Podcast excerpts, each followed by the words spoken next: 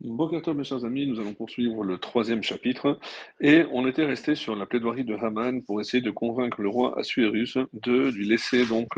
euh, édicter un, un décret d'extermination des Juifs. Comme on l'a vu, il a commencé euh, par un terme ambigu, les abédam, c'est-à-dire pour les anéantir, mais ça aurait pu aussi les abédam, on a expliqué, pour les rendre esclaves. Et donc il continue euh, pendant très longtemps, il, euh, il va épuiser tous les, euh,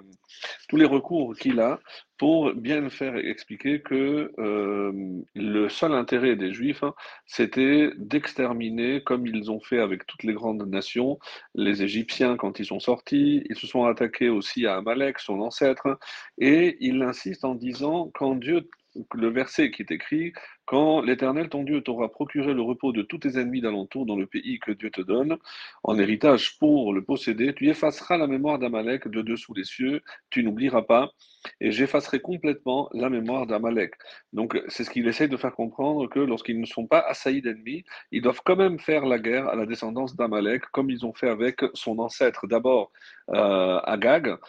qui a été détruit, Amalek euh, à la sortie d'Égypte, et plutôt avec Esav, pour bien montrer que le seul intérêt des Juifs, c'est porter, faire du mal à tous ceux qui se dressent contre eux. Alors, euh, à court d'arguments, donc le, roi va lui dire, je sais bien, et sache que euh, moi aussi, je les haïs plus que toi, mais de notre côté, je ne peux pas prendre le risque. Regarde ce qui s'est passé à mes prédécesseurs. Donc, ils ont un Dieu tout-puissant. Regarde ce qui est devenu à Pharaon, comme tu l'as dit, à Balthazar, à Nabucodonosor. Donc, euh, personne n'ose s'en prendre à ce peuple parce que tout le monde sait qu'ils ont une protection divine. Alors, euh, c'est pour ça que, euh, à court d'arguments, comme je disais, euh, le roi va dire euh, je ne peux pas prendre le risque et la seule façon c'est on va essayer de consulter les, sages et on va voir ce que eux en pensent. Et donc c'est comme ça qui est rapporté dans le verset 9 s'il plaît au roi que soit écrit l'ordre de les faire périr et je pèserai dix mille talents d'argent que je mettrai entre les mains des fonctionnaires pour être versés au trésor royal. Donc la suite du discours de Haman, maintenant que je t'ai démontré que ce peuple euh, mérite d'être anéanti, donc il faut écrire l'ordre, mais c'est surtout dans ton intérêt, toi le roi, et pour aussi atteindre cette euh, tranquillité dans ton royaume, parce que tu ne peux pas savoir ce qui t'attend et comment ils peuvent se euh, rebeller contre toi. Alors,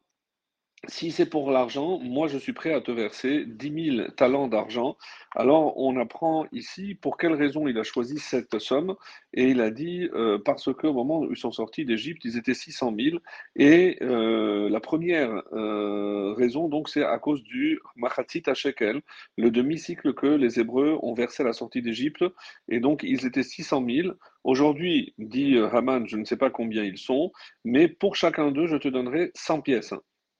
Donc, euh, de là, on apprend que chaque kikar hein, euh, vaut 6000 pièces. L'autre raison, c'est parce qu'il a dit que lorsque le roi de Babylone, Nabucodonosor, a capturé et a déporté les Juifs, il y avait 3000 de la tribu de Yehuda et 7000 de la tribu de Binyamin et quelques-uns des autres. Alors, souviens-toi aujourd'hui de Nabucodonosor, car ce n'est pas pour rien que justement il a peiné pour anéantir euh, ce peuple et crois-moi, tu ne regretteras pas le manque à gagner en impôts parce que je vais te donner une somme plus importante que tout ce qu'ils auraient pu te donner. Alors,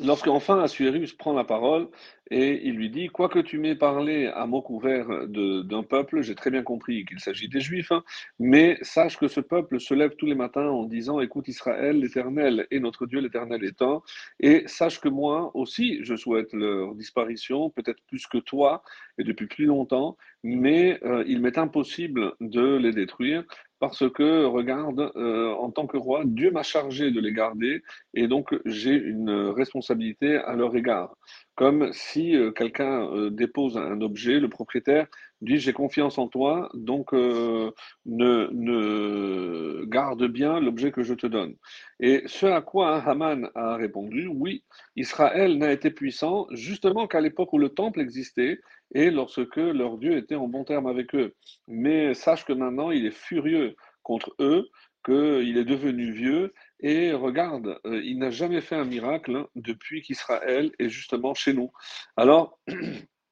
malgré euh, la pertinence de, de, ces arguments, le roi Assuérus lui a dit Ne te fatigue pas, je ne ferai rien contre eux parce qu'ils m'ont été confiés. Alors, euh, Dieu écoute tout ceci et il se dit, sur ta vie, non seulement je n'abandonne pas et n'abandonnerai jamais euh, mon peuple, qu'il se comporte bien ou mal, mais comme tu as jeté un regard malveillant sur euh, les fêtes d'Israël, ben sache que grâce à toi, hein, je vais instituer une nouvelle fête. Évidemment, c'est la fête de la fête de Purim. Et par la suite, donc, il décide de consulter les, euh, les sages. Et là, c'est vrai que les sages disent attention, euh, sache que euh, qui t'a mis une telle idée en tête, le monde ne peut subsister que par la loi euh, qu'Israël a reçue. Toutes les nations, d'ailleurs, sont appelées euh, étrangères devant Dieu, tandis que lui, le peuple juif, est appelé proche et enfant d'Akadosh Baruch enfant de Dieu, car il n'y a pas de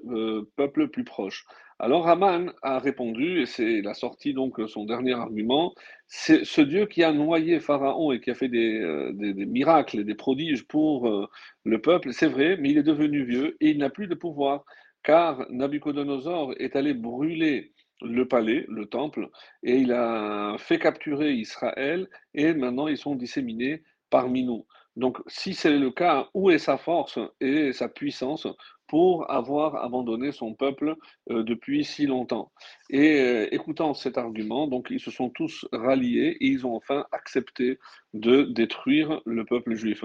Et euh, pour marquer son acceptation, le verset 10 nous dit Le roi retira l'anneau de sa main et il le donna à Haman, fils d'Abedata, l'Agagite, le persécuteur des Juifs. Voyant donc que tout le monde était d'accord, donc le roi Assuérus, euh, qui n'attendait que cela au fait, a dit à Haman Je sais qu'en tant qu'Agagite, tu es euh, l'adversaire héréditaire des Juifs, mais j'hésite encore à les vendre. Ce n'est pas que je leur veuille du bien, au contraire, mais euh, je suis plus impatient que toi que tu scelles cet ordre selon euh, ton désir. Ce qui me retient, c'est la crainte de la punition divine. Cependant, puisque apparemment tous les sages sont d'accord avec toi, alors euh, non seulement je te remets cet anneau, mais je te remercie pour cela. Et comme il est, rapporté aussi dans le traité de Megillah, sachez que le simple fait de remettre son anneau à Aman fut beaucoup plus efficace que toute la peine que se donnèrent inutilement les 48 prophètes et les sept prophétesses d'Israël pour euh, faire faire Teshuvah euh, aux Juifs, comme c'est rapporté dans le traité de Megillah en 14a. Euh, celui qui n'écoute pas sa mère aimée en vient à obéir à sa, à sa marâtre, sa belle-mère détestée. Et eh ben, c'est ce, qui va se passer parce qu'ils n'ont pas écouté leurs prophètes. Donc, euh, malheureusement, c'est euh, ce qui donne le pouvoir à nos ennemis de prendre le dessus. Mais on verra par la suite que Bezrat Hashem, comme il avait promis, Hashem ne nous abandonne jamais.